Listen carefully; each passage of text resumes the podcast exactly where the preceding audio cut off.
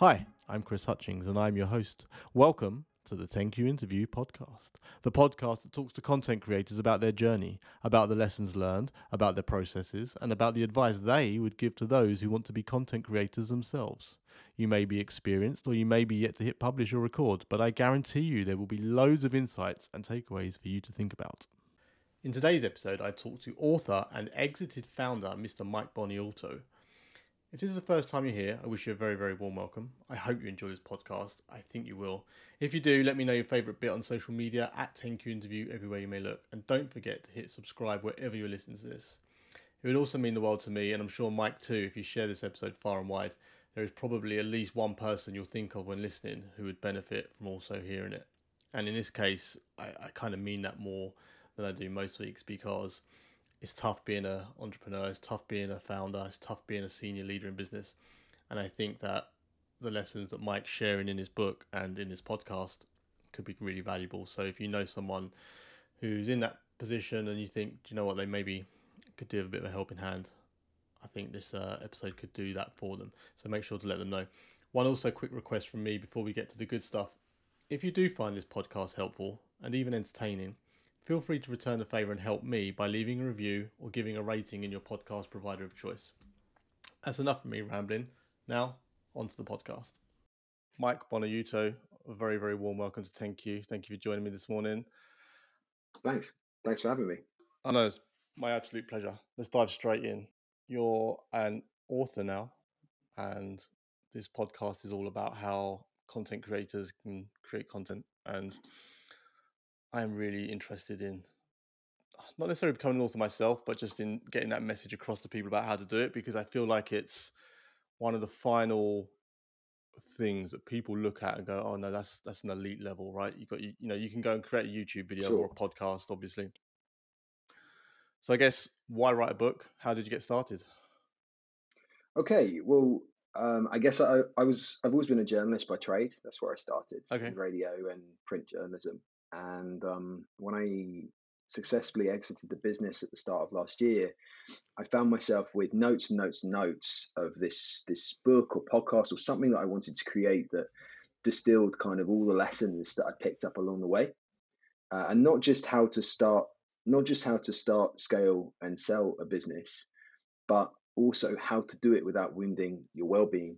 Um, because as, yeah. I, as I write about in the book, there was a, a point in which probably about four years ago now, where the the the pressures of being a solo founder and running a business were beginning to get too much at the, and, and to a point in which it became far too much that it threatened um, you know at, at, times or at one particular time my life or yeah. I put myself in a very dangerous situation and so from talking and working with other founders solo founders joint founders and also CEOs of multinational corporations when people get honest about the pressures of success and how we put those pressures on our own shoulders and how that's projected from our childhood into adulthood and what that all means, I think that there was just a ton of which I couldn't find out there in the world. And I've always approached my work in that way. That's why I started mm. the company. I couldn't see anything like Shape History out in the world that was working towards social impact, but blending advertising and marketing to do that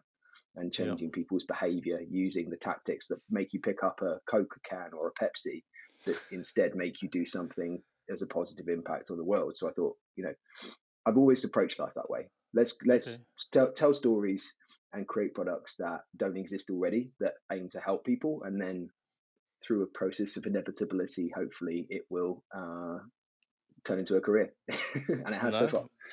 Good. I, it's funny. That I was I don't go on Twitter that much these days, but I was chatting to a fellow on a previous guest actually, and yeah. he he tweeted something about.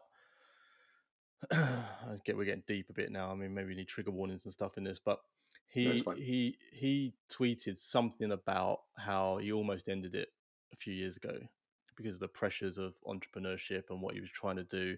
You know, raise money, make money for his family, and the rest of it, and how hard it was. And he's and I replied to him and I said, I, look, I said, that's a powerful tweet, man. Like, not many people talk about this side of entrepreneurship and, and starting businesses. And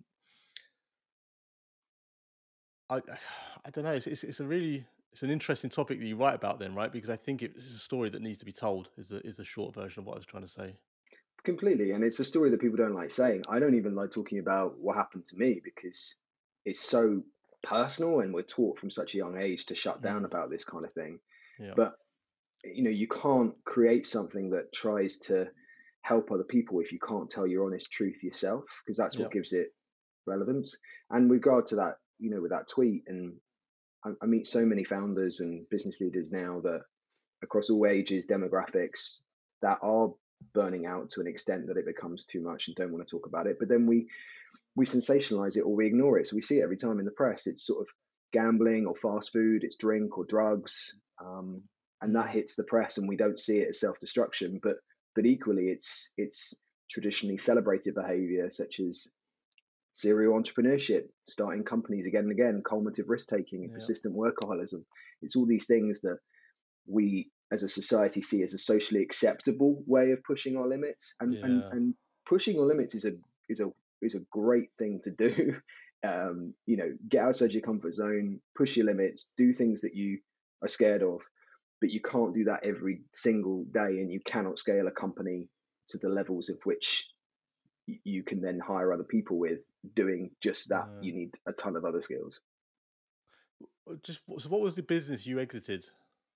Yeah, it's called Shape History. It's a social impact communications agency. So it works with good causes or organizations like the UN or WHO to further behavior Yep. change that generates positive impact around the sustainable development goals. Um, So it's a team of probably about now 50, 55 people um, in the Oh, heart of cool. London.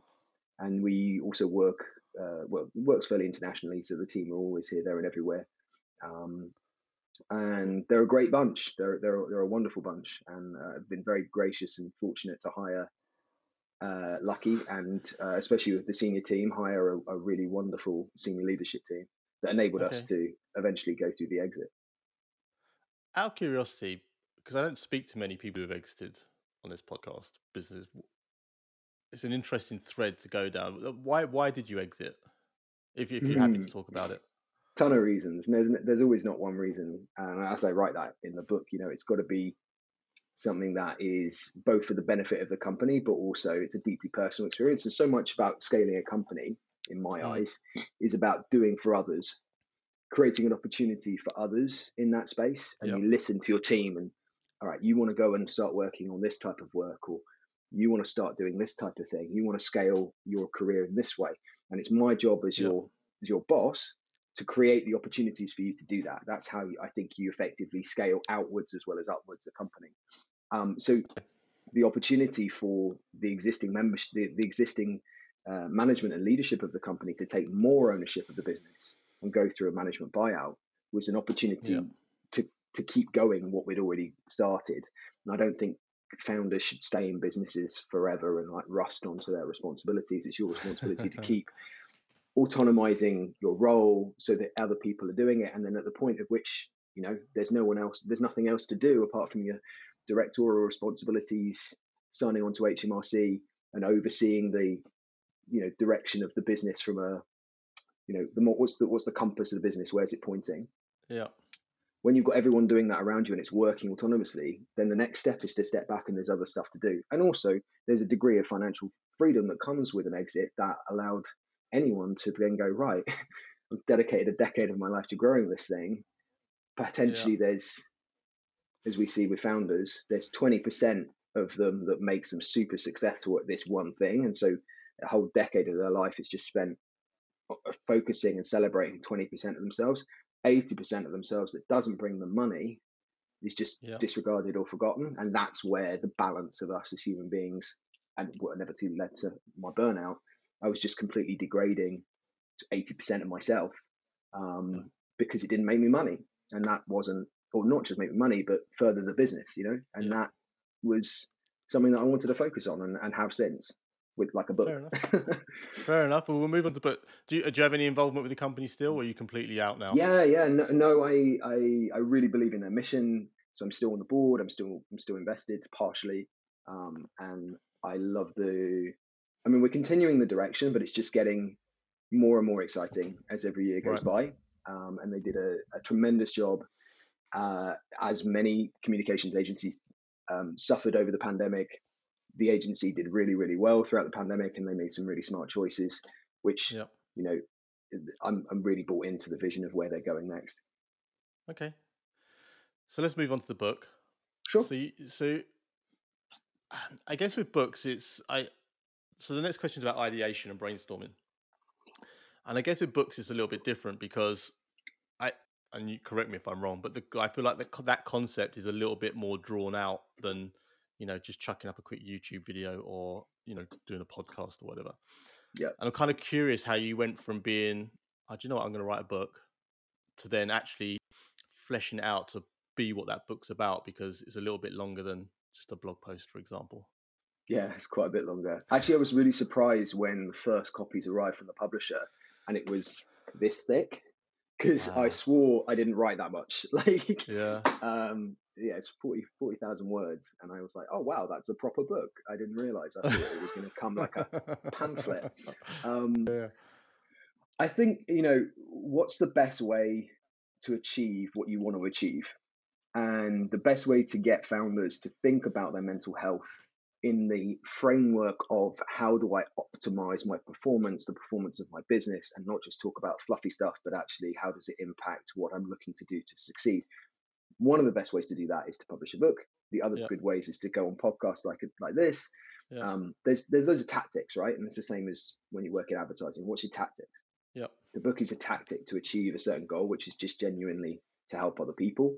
Um, it's also connected me with a ton of founders that are awesome, uh, and I would love to, as I have done already, start investing in other founders similar to to my own personal journey. Back in 2015, I found angel investment to start my company.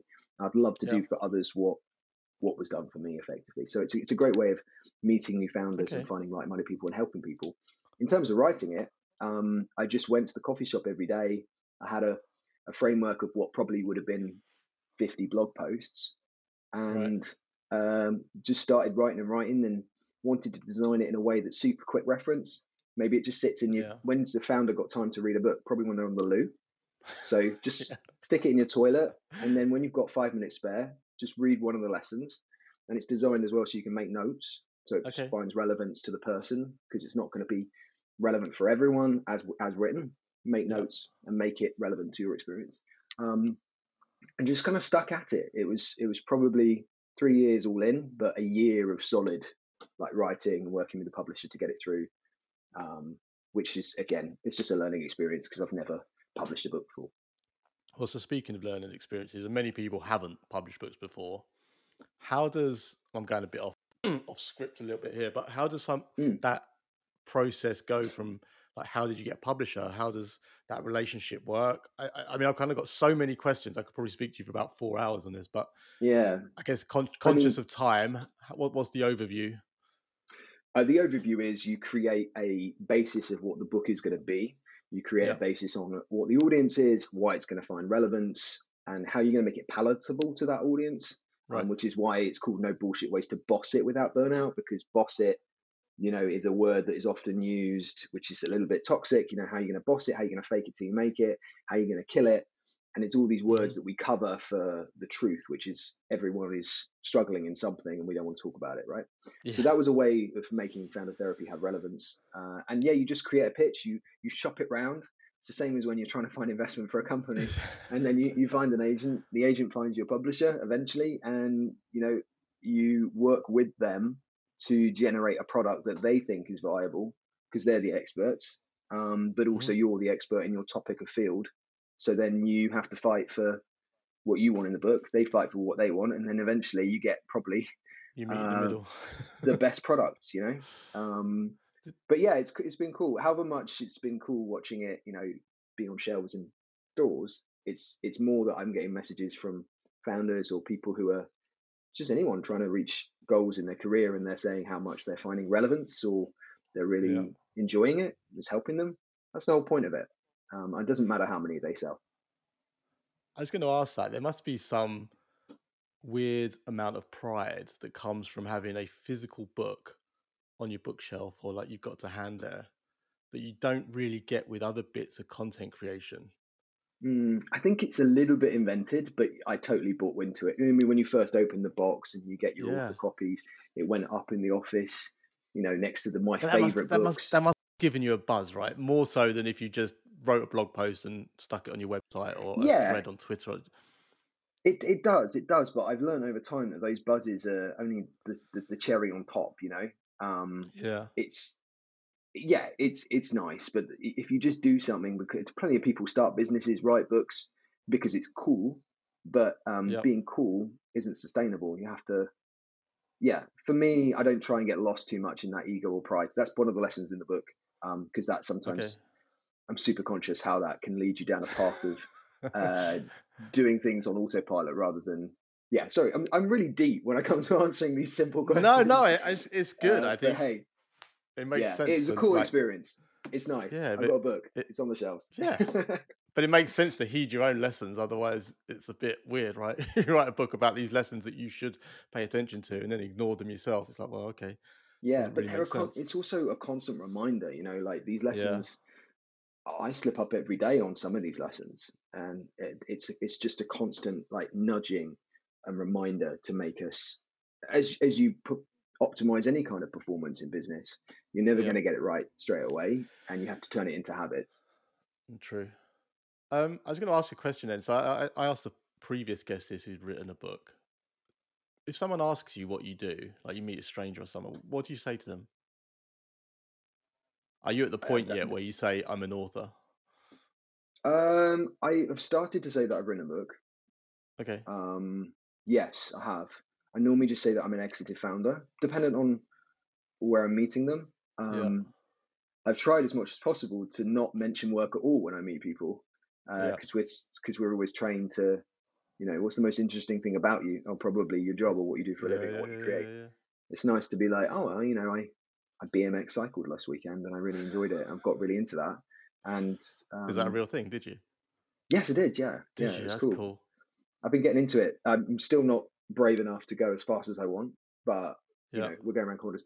As I, I write in the book, once I had this really interesting conversation with a former UN uh, Secretary General about mortgages, and I love to go into a networking event and just get real with people, you know, because we're all human hmm beings. We're all just going through our our stuff, right? And I was trying Yeah. to get a mortgage at the time, and uh, and I, he was like, "What's going on in your life?" I was like, "I'm trying to get a mortgage." He's like, "Oh well, to get the best rate, blah blah blah blah blah." I'm like having this amazing conversation about something completely off topic. Um, so yeah, it's but yeah, I've got I've got to the stage where I probably just say I'm an exited founder if I'm in a networking event. Yeah. That's a, that's a good question, by the way. What's going on in your life as opposed to what do you do?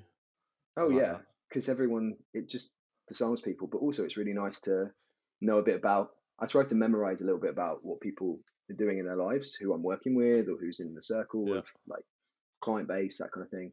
Because at the end of the day, that's I don't know, it just makes it a bit more fun, doesn't it? But it, it, opens the door to a different answer than, oh, I'm an accountant or I'm an, Yeah, a bin man or whatever, right?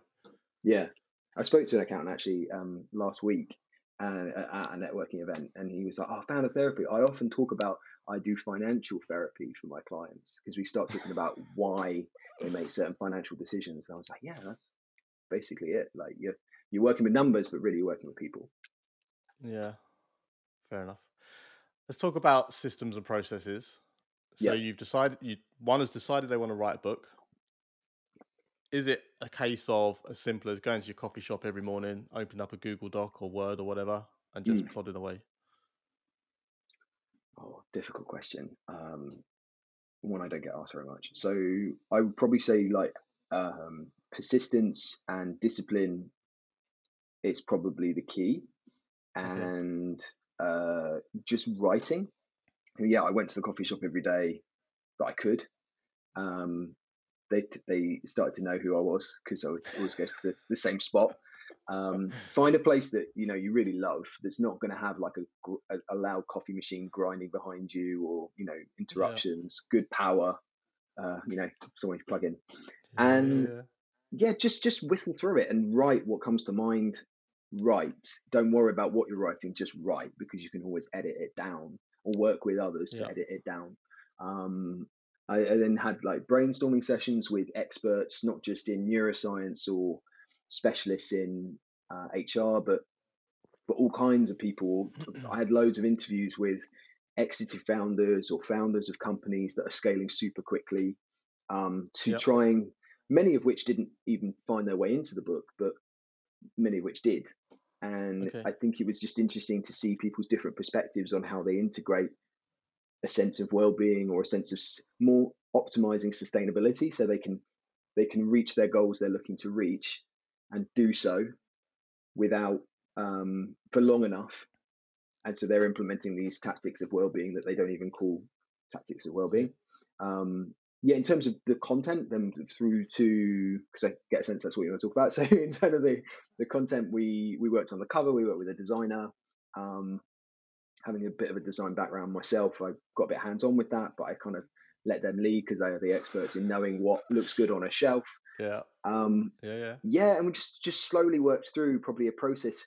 Um, once you find the publisher and start working with them, and they've accepted it, like it probably takes about five to six months. Once they've accepted the manuscript, all the way through the editing process, typesetting, and then finally through to getting an author copy, which you proof and, and you, you say you're happy with.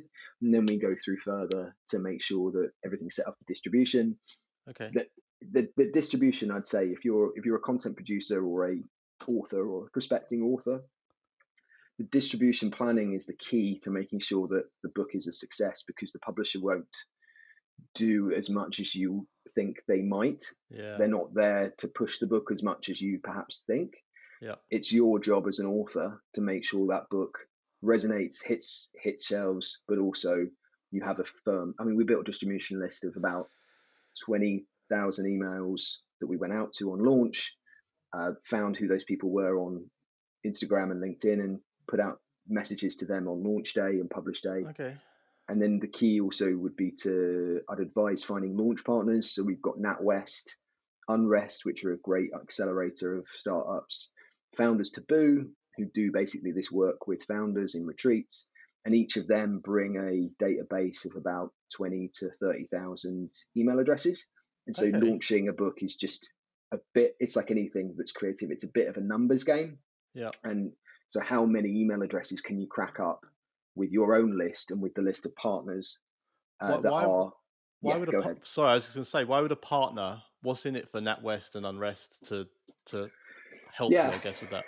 Uh, so na- well, basically, it's added value for their cohorts or their founders that they have in their group. You can't just go out Okay. to any old partner. NatWest Business Yeah. have a cohort of founders that they want to work with to to make sure that they're sustainable. The accelerator is the same. Founders Taboo Yeah. is an is a retreat, so they've got loads of the books available for their for their founders and entrepreneurs that are going through their journeys. Um, and I've also got them on board with the launch event. So one of them's hosting it in uh, a week's time in London, we've got about 200 people coming in the room there. That's an opportunity for those guys to network, to find new founders, to find new investors. so it's about um, creating an ecosystem around your work Yeah. so that it's mutually beneficial for everyone involved. But it's also a lot of nagging and what feels like a lot of spamming.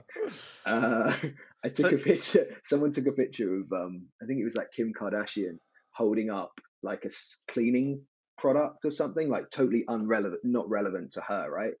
And uh, Yeah. they said, "This is you all this week, like just me, like plugging a book all day, every day, Do you know what? though? people's It's- inboxes." it's- you, you you've got to do it, haven't you? I mean, this is the Yeah. thing. Like, I, I was talking about my podcast with someone the other day. I said podcasts are really strange in the sense you'll record it, you'll you'll publish it, and you'll put a couple of social posts saying, "Oh, this is out," and you know, hopefully the guest will share it as well because then you get more reach. But then you don't. Then you don't. Most people, myself included, often you don't say anything about it again. Yeah, And it's like you've got this great body of content that you have to keep hammering.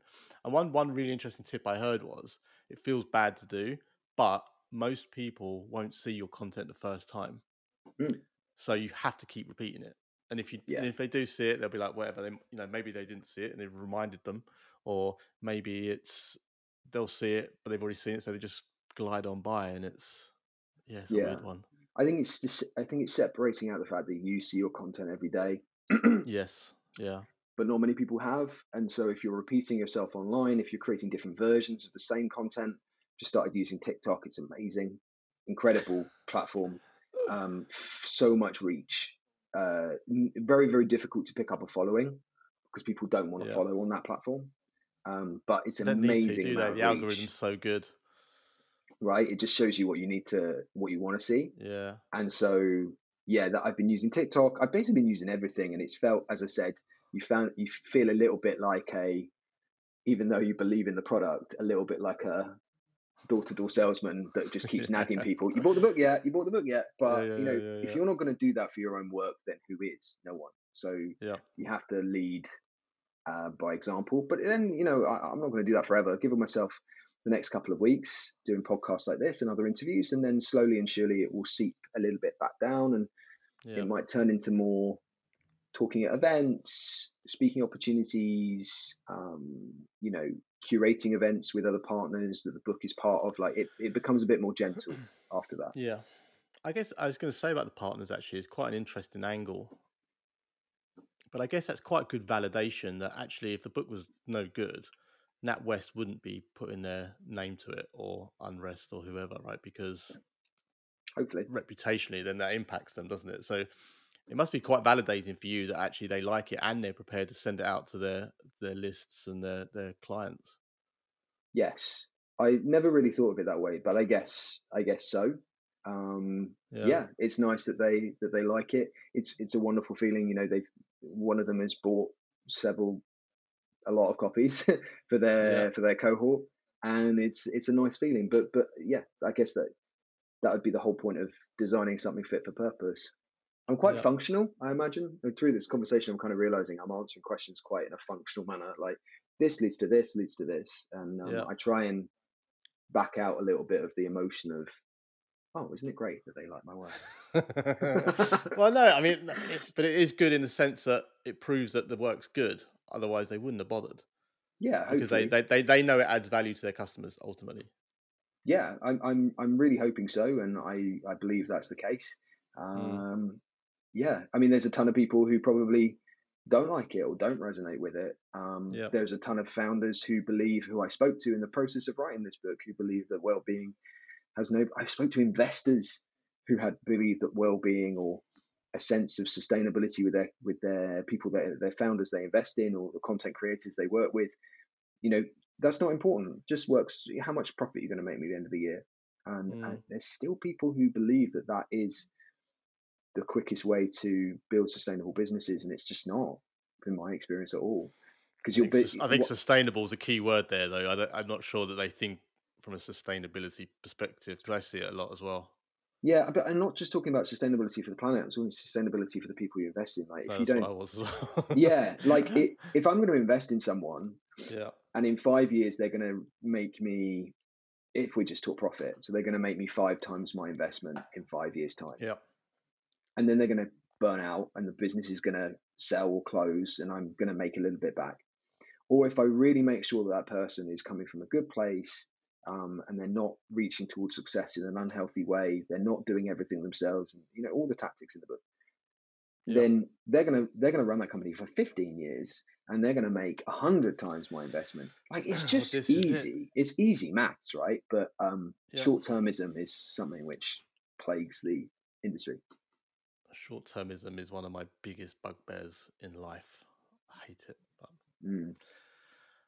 Tell me about when you thought about the book originally, did you yep. have a goal of what you wanted to achieve with it? um, I laugh because uh, a lot of people in my family have asked that, uh, and I keep saying I just want it to reach its potential, okay. whatever that may be. Um, I've never, I've never written a book before. Um, used to be a journalist, so I'm used to my work being out there and read, but I wasn't. I, I had no expectations. I just wanted it to resonate with people. Um, so yeah. no is the answer. I, I didn't I didn't really set myself up for anything. You know, I, so so I'm pleasantly surprised. I, no, I think that's a healthy way to look at it. I've, I've talked to a few people recently who have gone into a project of some description and have not had target in mind. And I and I same with me in this podcast, weirdly. And I think it's a very healthy way to go about it because as soon as you start introducing the numbers into things, sometimes I mean, it's a little bit counterintuitive with the next question I'm about to ask you, but Mm. once you start introducing numbers, it changes the dynamic a little bit. Yeah, well, the purpose of the book wasn't to make money, and I would say to anyone, if you want to make money, don't publish a book. I mean, do, do, but uh, it's it's not short term money making. Um, a book's No. not going to make short term money. If you want to make money, then start a sustainable business and um, yeah, build it build it upwards. Uh, so or and outwards. So uh, I think like anything, you know, any kind of content creation, it's very difficult to monetize. Um, and Yeah. I didn't want to put a monetary value on the success of the of the book. It's more about how many people it, it hit bestseller in three different categories: sales, entrepreneurship, and business. Brilliant. Okay. That mean that that's good enough for me. You know, we've got a sold out launch event next week. Brilliant. Great. Uh, if I start comparing myself to, you know, are we are we rivaling Simon Sinek? Um, Yeah. I saw it. I saw it as number two on one of the lists next to his book for like a fraction of a second uh, on launch day. I was like, great, screenshotting that before it falls. But yeah, I, it- there's no point comparing yourselves to No. the biggest in the business that have huge amounts of marketing spend. And have been doing it a long time. Exactly. Yeah, they Yeah. it's they, they've got it's a different beast entirely. Um, but yeah, I, I don't have any expectations with the book, and I've been pleasantly surprised that it's reached uh, its potential. Cool. Did you ever look at self publishing? I did. Yes, Well, I wanted to work with a publisher that was expert in the field, and so the publisher Right. that I that I worked with eventually was experted in not just business books but business support books um, from a more uh, human perspective, and I thought that they Okay. really they really got it. Fair enough. The next question is about it's kind of and it is counterintuitive based on what we were just talking about a minute ago, but it's about looking at performance. And I'm going to change Yeah. the question slightly. Have Okay. you, by analyzing what you did in this book and what it's gone on to do, has it a made you think about writing another book, and b has it shaped how you would go about doing that as a result? Okay. Uh, I think it's too early to tell whether I would change the way I'm doing it because I'm just Okay. running through the process of doing it now. Are- Um, are you are you looking at the performance? I know you said like the bestseller list and the rest of it, but Uh, I'm looking at um, the metrics of how many people are reading the email addresses, how many people are clicking through to sign up to the event, how many people are writing about it online. Uh, you know, I'm looking at more percentages rather than numbers. So, how many people Okay. from this tactic are cutting through and doing this action? right, It could be there's 10 people here and there's three of those 10 that are doing that. Or it could be there's 10,000 here and there's, th- you know, 30,000, sorry, 3,000 doing Yeah, this yeah, yeah. action. It's more about that for me. Um, Okay. Would I write another book? Again, too soon to, to, to say. Um, I don't like to rush ahead. Uh, I, have you, have you I got have an, another. have you got an ideas list going somewhere? Yes, I do. Yeah, I'd love to write a book about um, our obsession to being busy, uh, because one one criticism I have of, of founder therapy is that it's quite specific, even though it isn't inside. It's quite specific from a marketing perspective to founders and entrepreneurs, but from Yeah. people who've read it in all different kinds of fields of work who aren't running companies, they've said, "Oh, these these lessons are relevant to to everyone." And I think it touches Yeah. a little bit on our why our generation is so obsessed with being busy, and it has a link towards the lack of physical, financial, and um, emotional security that we have now in life, and compared to the previous generation. Sorry, getting a bit deep. Um, No, no, no. and I would love to dip into that a bit more because it's was- fascinating to see, you know, how we're all effectively killing ourselves trying to reach the same levels of success that our parents did when Yeah. the the game has completely changed. I was going to ask about your target market actually. Yep. I mean, I know it's called founder therapy. It's, it's weird you said that because I've been thinking about that angle earlier on in the interview. Like, there are lessons I'm sure that many that are suitable for founders that would be equally suitable for managers in business or um, leaders in business, or I guess even just f- family life. Right? I mean, I am a founder of a family to a certain degree. Like, Yeah. did you did you Nice. have a view in, in mind that founders or is it existing founders or aspiring founders, bit of both. Did you did you think about that side of things? Yeah, so definitely existing founders, existing entrepreneurs, and aspiring founders and entrepreneurs were were Okay. target were target audience. Um, I would say that I wrestled with the idea of calling it success therapy for a long time. It didn't Right. roll off the tongue like founder therapy did, um, but it it could have been it could have been that. But it's two different ways of writing, and I think that the your, the secondary market for this book is certainly people who are aspiring in their careers, people who are climbing the career ladder, people who one day would want to start a company but are currently working for. I mean, one of the first chapters is this is the book. Um, this is the book that you wish your boss had read.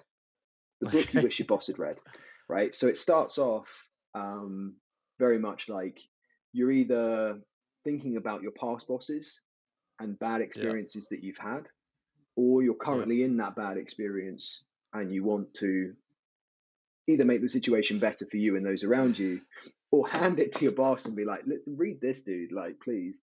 Um, I don't know, but I Make, tr- you're making me making me laugh because it you, you're making you're making me laugh because you could have called it parent therapy and just swapped out like just had, yeah, this is you're you want to be the parent that you your, you know your parents right. yeah, yeah, for sure, for sure, man. How funny. I guess I want to ask you about creating a book. So, I mean, I do go into bookshops occasionally, not as much as I probably should because of uh, the behemoth that we won't talk about online. But Yeah. how do you stand out from the crowd? Right, when you do go into a bookshop, there are hundreds of books, thousands of books, and you know every niche is covered. Like, how do you make sure yours stands out from everyone else? Okay. So I'd say lesson number one: you're not going to pick up all of your audience in bookstores. Predominantly, you're going to pick Yep. up your audience online, and you stand out Mhm. by having a robust and large distribution list and a smart marketing plan behind the book. Um, okay, I'm a, you, you know you, you can't you can't sell anything, but anything can sell if it has the right marketing plan behind it. And so So does that mean Not- you you thought long and hard about marketing plan before you went down this road? Might be my background because that's the agency I grew. But yes, it, it it wasn't. You know, you have to make a good product, and it has to um, be well written. It has to be well proofed from experts who know what they're doing. You know, so I went down, worked with people who really understood that.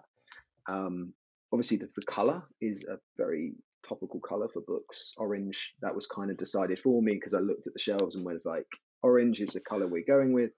Um, the the illustration was something there's illustrations throughout that kind of bring the lessons to life and i really like this one about a bird escaping the cage because one of the lessons is escape the beautiful cage we build these things that we Yeah. think are beautiful but actually they entrap us most of that most for most of that that's our job um, and so Mhm. it really kind of summed up the lessons of the book but yes uh, marketing but not, not just marketing a firm distribution list a firm partner list it's a numbers game at the end of the day, making sure that you've got as Yeah. many different email addresses, many different potential audiences as possible before you start to go out. And what are the phases?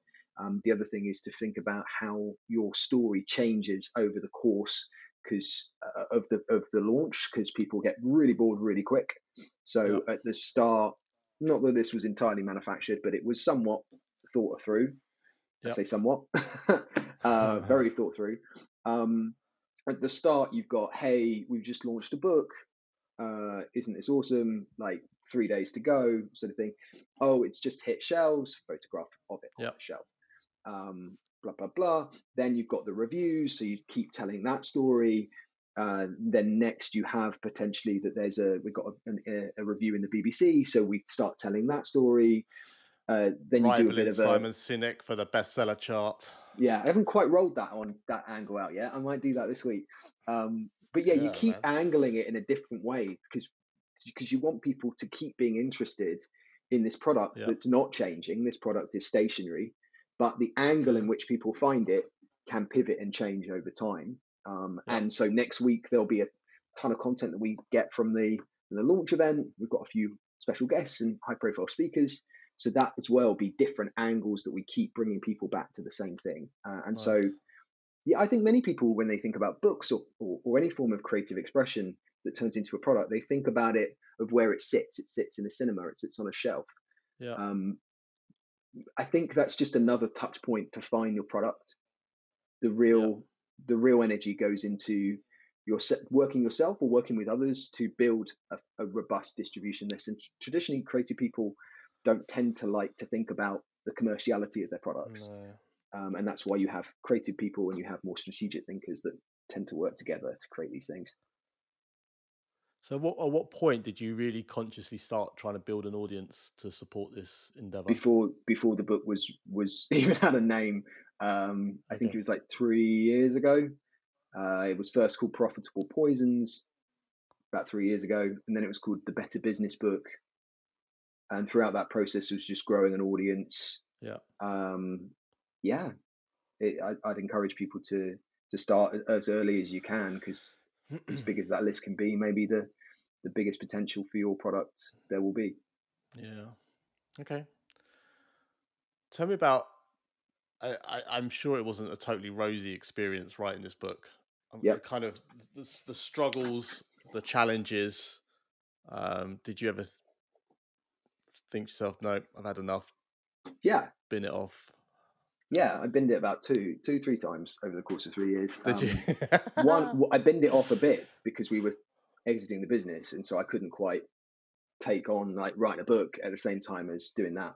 But then through the process of selling the company, there was a load of lessons I learned, which actually then made the book stronger. Because that's okay. an aspiration I hope people want to go for is potentially exiting their business, and there's a ton of lessons of how you can do that in the book too that I picked up. Um, yeah, other than binning it, I'd say when you put out something creative, you, you probably the same. You want it to have emotional re- relevance, so you talk a little bit about your own story. And so there's stuff about what yep. happened to me when I burnt out and the destructive stuff that happened, uh, which was difficult to write. But I'd say the biggest thing that I found difficult to write was I wrote chapters and chapters and chapters about my parent, my parents, and particularly my father, and because uh, a trend I saw throughout speaking with investor, investors and founders and entrepreneurs was that the experience of their childhood really shaped who they became and their attitudes towards success and money followed. Um, and so yeah. there was a lot in there about my dad, and um, I ended up taking that out fairly early on in the experience in the writing experience, predominantly because I didn't want to publish something that was that personal or potentially that damning to a man I love, my father. Yeah. So I I decided to show him the chapters that I'd written. And I was going to say that. Did you did you talk to him about it?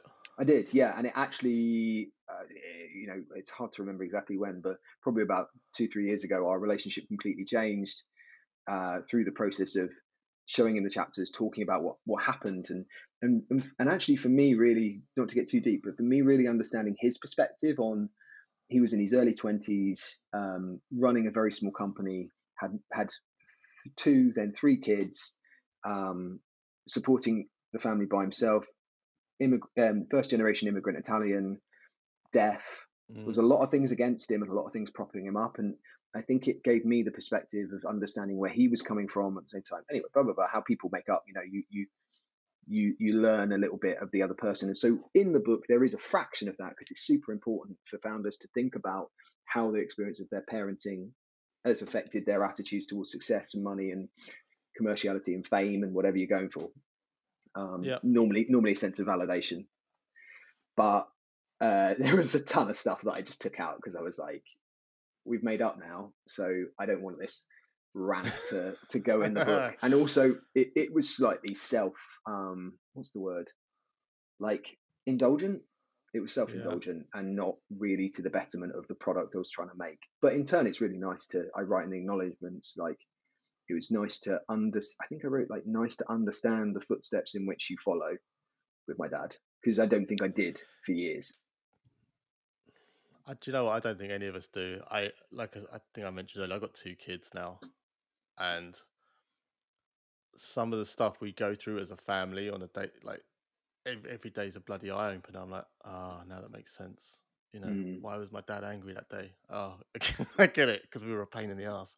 Like, and it's just, I mean, it's it's not even rocket science, but until you co- kind of been through that process you and have that realization yourself, you're like, ah, now it makes sense. Yeah, And it's quite nice. I think it's quite nice though that so many, particularly fathers, but parents now are thinking about how they um, just talk about their feelings and emotions mm. so much more than than our fathers oh did. god, mate, it's a different generation, right? It really Yeah. is. Cliche So it'll be interesting. We'll we'll either fuck up a whole generation of children, or they'll be so much more empathetic and more round, better rounded individuals. We'll see. Let's wait ten years.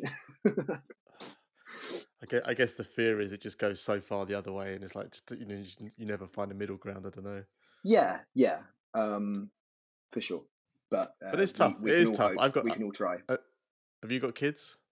I've not. No, not yet. No, it, it's tough. It's like you just you just never know what you're doing is the right thing, and that it in all it's, very much like running a business, right? You try something, you think it works, and then the next day it doesn't work, and it's like, oh right. Mm.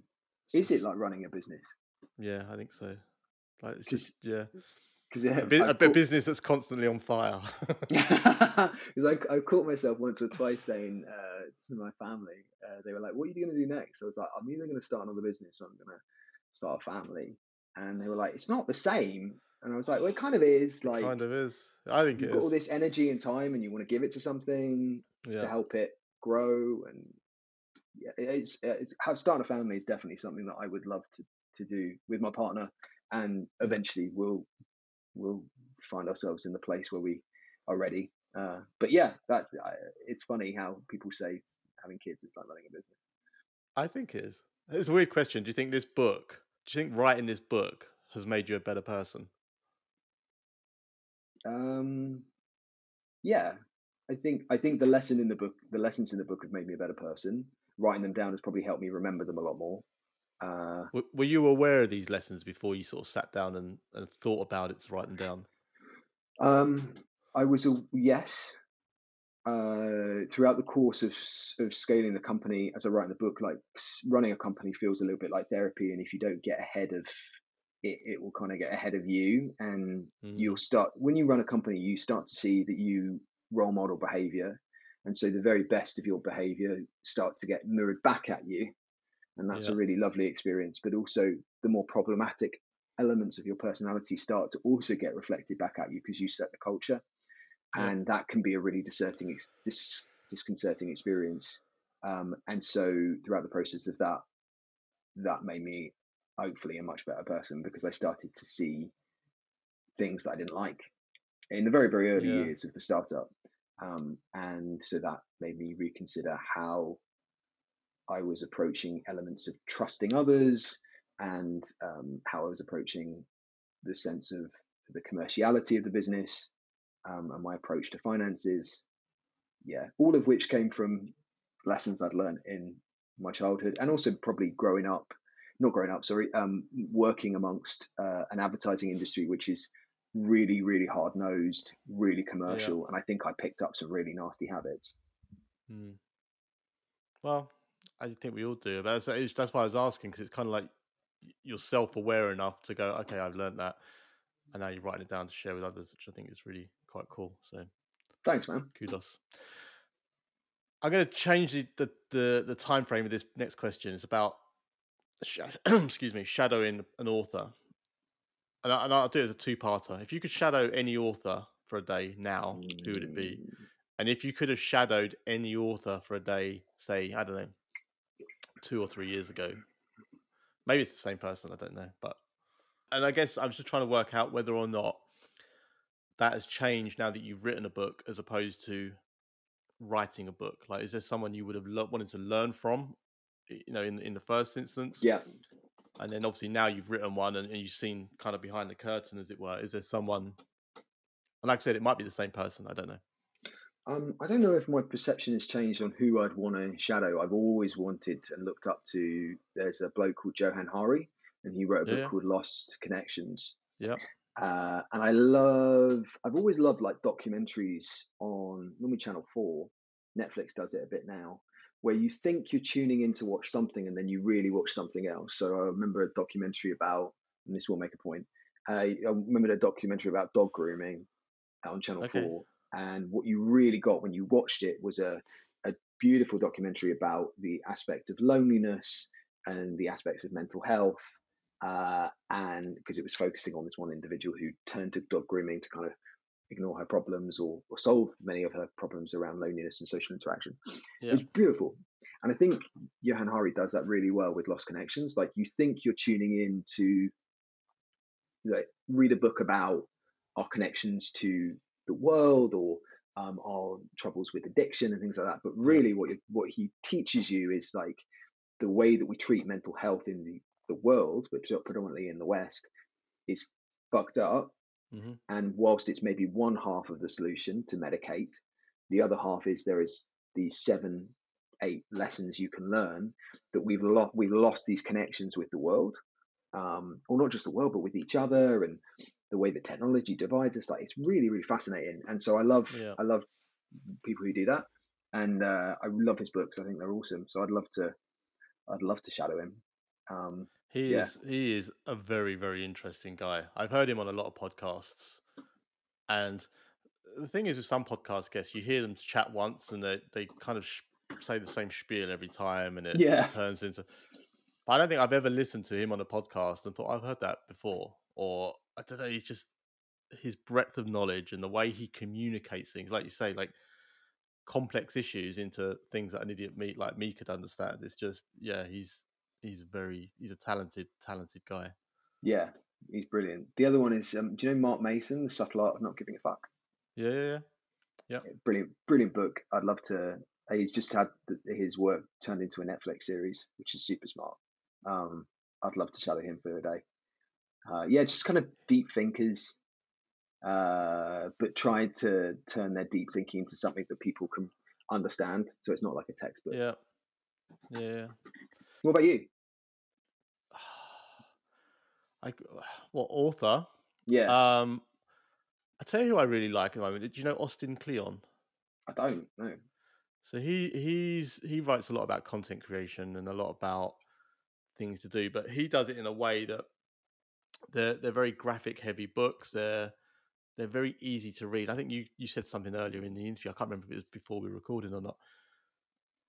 Who's got time to really get? And it's a sad state of affairs, and that's a different conversation in itself. But I haven't got all the time I really like. I love reading, I really do, but I just haven't got the time to delve into all the books I want to read. I've got, I've got, excuse me, I've got loads upstairs on my on my on my uh, bedside table that are on my list. This is the ever growing pile of like books I want to read, but I'm kind of weirdly I'm trying to stay a bit more fiction focused at the moment. Nice. And that's that's a conscious decision. I've got. I mean, you you may have seen from previous episodes. Like I have got hundreds of non-fiction business books, marketing, content, psychology, mm. all sorts. And I weirdly, in from a therapy perspective, for me, I was in my business all day, and then I was coming home, and then I'd be like, go to bed. I'd be like, read read a book about, oh, you know, marketing this or yeah, how to convert this. And I was just like, oh my god, I'm driving myself crazy here. And I made yeah. a conscious decision, like I'm just going to stick to fiction for a bit. So yeah, it's an opportunity been, to switch off. Yeah, man, I've been on a fiction trip lately. Nice. yeah, I read. It's a shame, right? I mean, let's maybe just put it this: reading. I love reading. I don't know. I mean, I'm assuming you do as well. Yeah, yeah, yeah. More audiobooks because I, I like you? driving and listening. Yeah. Yeah. See, I'm a podcast. I just I very rarely listen to radio anymore, but it's kind of a shame that we've gone out of this. And I'm making mass generalizations about society, but yeah, I don't know. Looking at my own stuff, I don't read as much as I'd like to. We're going on holiday, actually. Funnily enough, in in the next week, and I think I'm going to get your book to read while I'm on my sun lounger. Cheers. Oh, it's, well, quite, I mean, I it, it might I, not help you switch off, but no, it might. But it's actually now. I mean, I've I've been following your journey anyway, but I, now talking to you, I'm thinking actually maybe this is kind of some realizations I need to know about my own journey. So it might be quite yeah. handy. I, I did the same with um, there was a great book by and thank you by the way I did a great uh, I I um, did an audiobook with uh, Ruby Wax. She writes some really wonderful books about mental health and how you, uh, and more about kind of like uh, sort of focusing and optimizing your consciousness to get what you want. uh, in a way that's healthy, which is very much in line with what I've written. And uh, I went away on holiday a couple of years ago and just binged her books uh, by by the pool, just listening, and um, it was brilliant. I feel like holidays are a great way to you know go and do a little bit of self improvement at the same time as doing some relaxing. As long as it doesn't stress you out, like they're a good chance to like think about. They're like save points in a in a Crash Yeah. Bandicoot game. Do you know what I mean? Well, the, the, you Crash Bandicoot, do, you get to that save point, and then you think, right, which way do I want to go next? Yeah, because when you're at home, there's always something to do, right? You know, there's always jobs to do. There's always, you, and you, it's kind of weird. You sort of feel into this guilt of relaxing during the. I know maybe this is just me. I mean, probably turns into a therapy session now, but you don't get that chance to read during the day sometimes.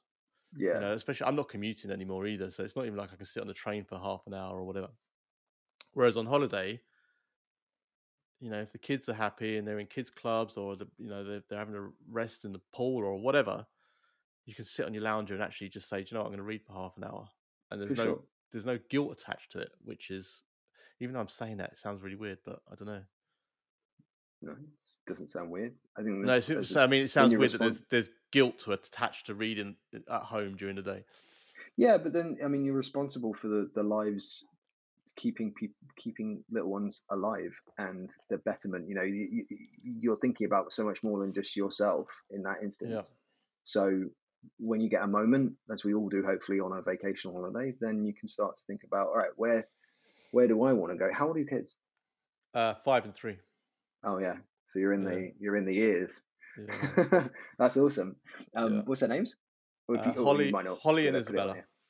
Well, Holly and Isabella, nice. Yeah. Um, yeah, yeah. uh, Hats off to you, man, for running a business, having two kids under the age of six. Yeah. I, I well, it's funny you say that about you know the similarities. Like I think it's another thing that doesn't get talked about much, but running a business as a parent is incredibly difficult. It's really, really challenging, and I think I don't have many regrets in life, but some one of the things I think about from a, a similar position is where would I be if I'd started my business pre kids? Mm, you know, and you can, but then I don't know, maybe you burn out in a different way, right? Because you haven't got that thing to pull you back to your safe point. Because otherwise, you're just like, well, you know, you're working till midnight, one in the morning every day Perhaps. because you haven't because you haven't got that thing to pull you back into normality. I don't know. Yeah, I think that, and again, I'm generalizing, but when I've worked with founders that have got kids, there is a wonderful sense of like, there's also there's things that are obviously um, that get in the way or are slightly negative that that heat their feelings of mental health or well-being towards their work, but but Yeah. also there's this trend with with folks that have kids where they're like they really understand why they're doing it Yeah, and yeah, yeah. they're not obviously hopefully they, they've chosen uh, to start a business that they believe in that, that ticks the boxes for them if they want to be creative or whatever.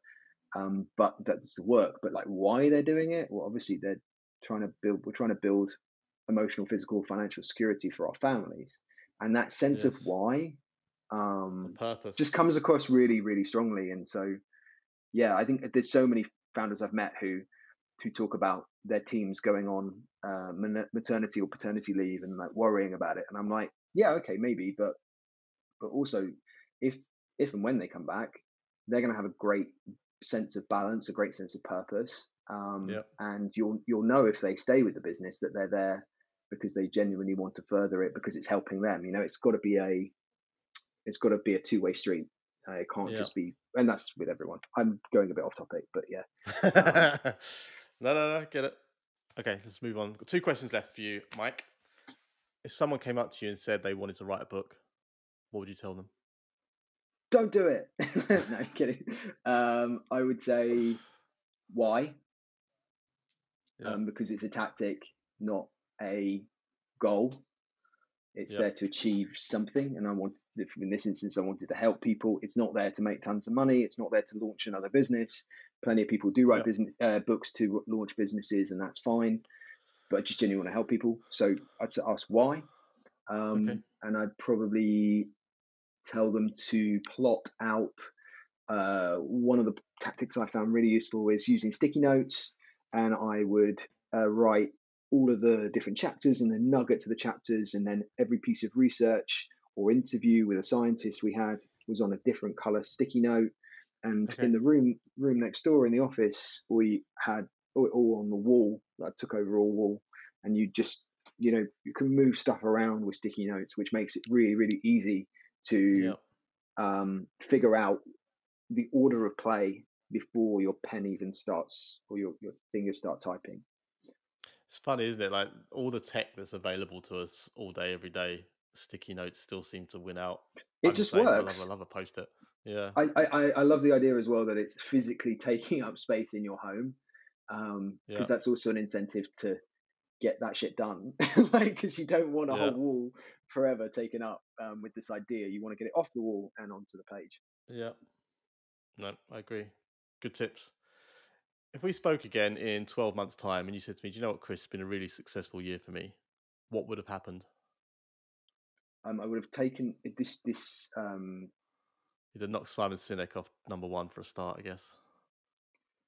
perhaps uh, I may not answer this question how you think I'm going to answer actually. Uh, Okay. A successful year for me would actually be doing a little less, okay. and pre- predominantly that's the, because since exiting the business, I feel like I've jumped from contract to contract. I've been working with organisations like Virgin Startup as their entrepreneur in residence and and other accelerators, and then I've been working on the book. Like I've not stopped, and a big part of uh, an exit for me was that I wanted some time to really stop. Like you're talking about going on holiday yeah. and just, you know, where's my save point? And I don't think I've done that.